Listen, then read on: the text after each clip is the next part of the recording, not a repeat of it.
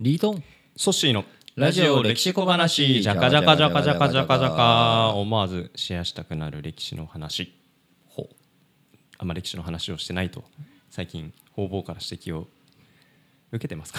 いやあんま別に受けてないですけど、ね、あ あんま受けてないですけど、ね、僕らがはい。勝手にそう思ってるだけ思ってるだけですかね。はい、まあねあの今日も、はい。あのソッシーにいっぱい喋ってもらうということで。今日も。今日も。うん。今日も。今日も。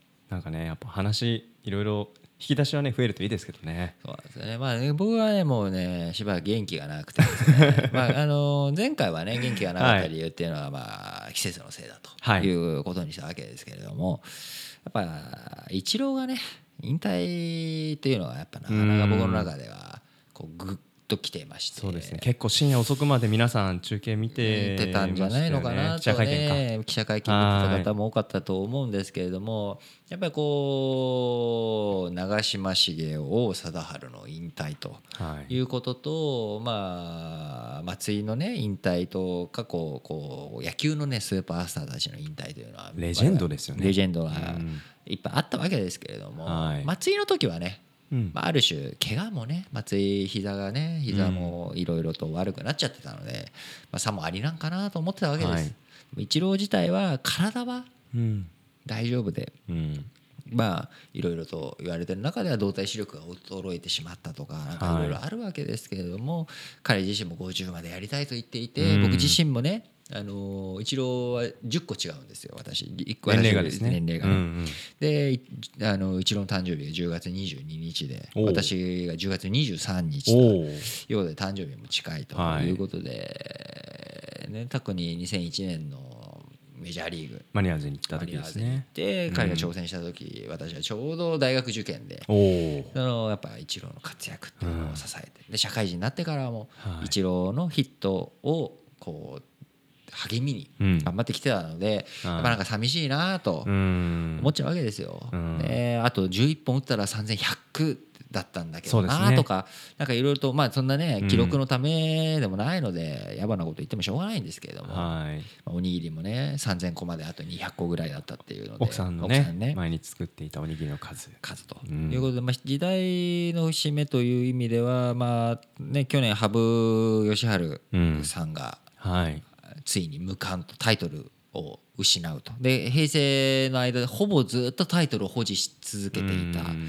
人が、まあ、一つその無冠になってしまう、まあ、はい。もちろんここからね羽生さんの場合はまた再度こう上がっていく可能性引退したわけではないですから、そうですね。あるんですけども。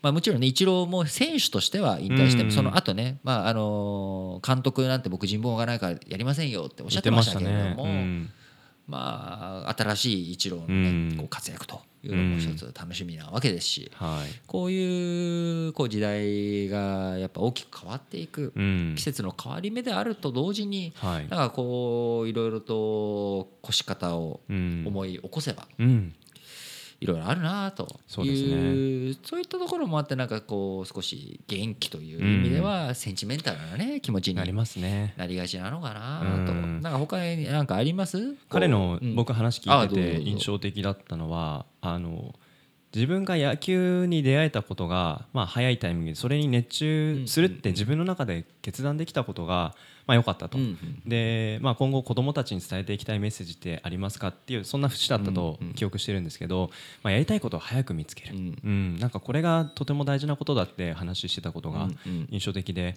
まあ、僕もこうやってラジオを撮ったり人と話すっていうことのなんか面白さがもっともっとなんかあの伝わるような取り組みができたらいいななんて、うん。ようやくこの30歳になって気づいたわけですけども、まあ、遅い早いがあのよしあしじゃなくて見つかっている持ってるってことが僕の中では大事なことなんだななと思ってたら彼がそんなことをうん記者会見で言ってくれたのがねなんか心に残ってますね。ソッシーはもうほぼイチローと一緒だと。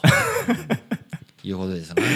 そういやでもいうことしましょうか。いやいやいやあのーやっぱりね今の話とかもそうですけれどもこうまあこれ本当の話かどうかわからないですけど、うん。ネットでね、はい。あの一時ツイッターであったのが90いくつのねおばあちゃんにこう、ある人が何か人生で後悔してることありますかって聞いたらその人は60の時にバイオリンを始めたい。何だったか分かんないですけどね、うん。あの確かバイオリンだったと思うんですけど、はい。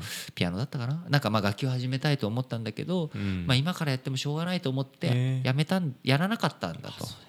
でも、うん。あの時やってれば始めてれば30年できたんだと。そうですね。いうこと。こういう意味でもやっぱり早くねもちろん見つけるに越したことはないんだけども遅いからといってうん。諦める必要もないしやっぱりこうやった後悔よりもやらなかった後悔の方が後を引きずるっていうのも、うん。まあ、心理学的にもねなんかそういうことは言われるので、うん。まああの早く見つけるというよりかは多分早く踏み出すってことが大切だと思うんですよね。で、うん。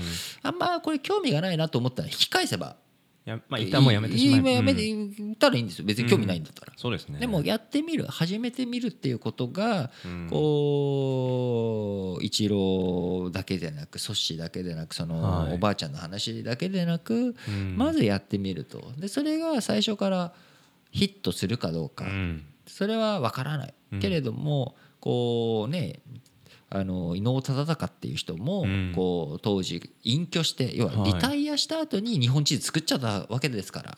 リタイアした後だリタイアしった後ですよ。最初から別に地図が好きだったわけでもなくてうん。引退して何しようかなまさにそのは60いから何しようかなっていう時に彼はあーちょっと測量で測量術面白いなと。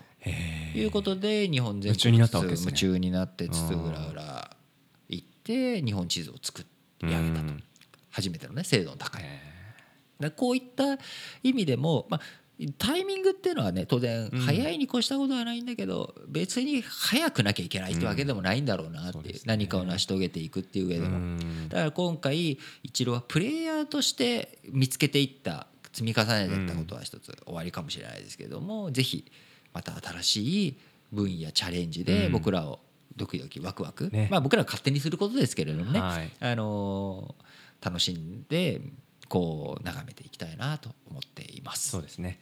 あの言語も変わるしあの季節も変わり目ということで何か新しいチャレンジをするのにちょうどいい季節かなとそんなふうに思いました。ラジオ歴史小話お相手はリートンとソシでした。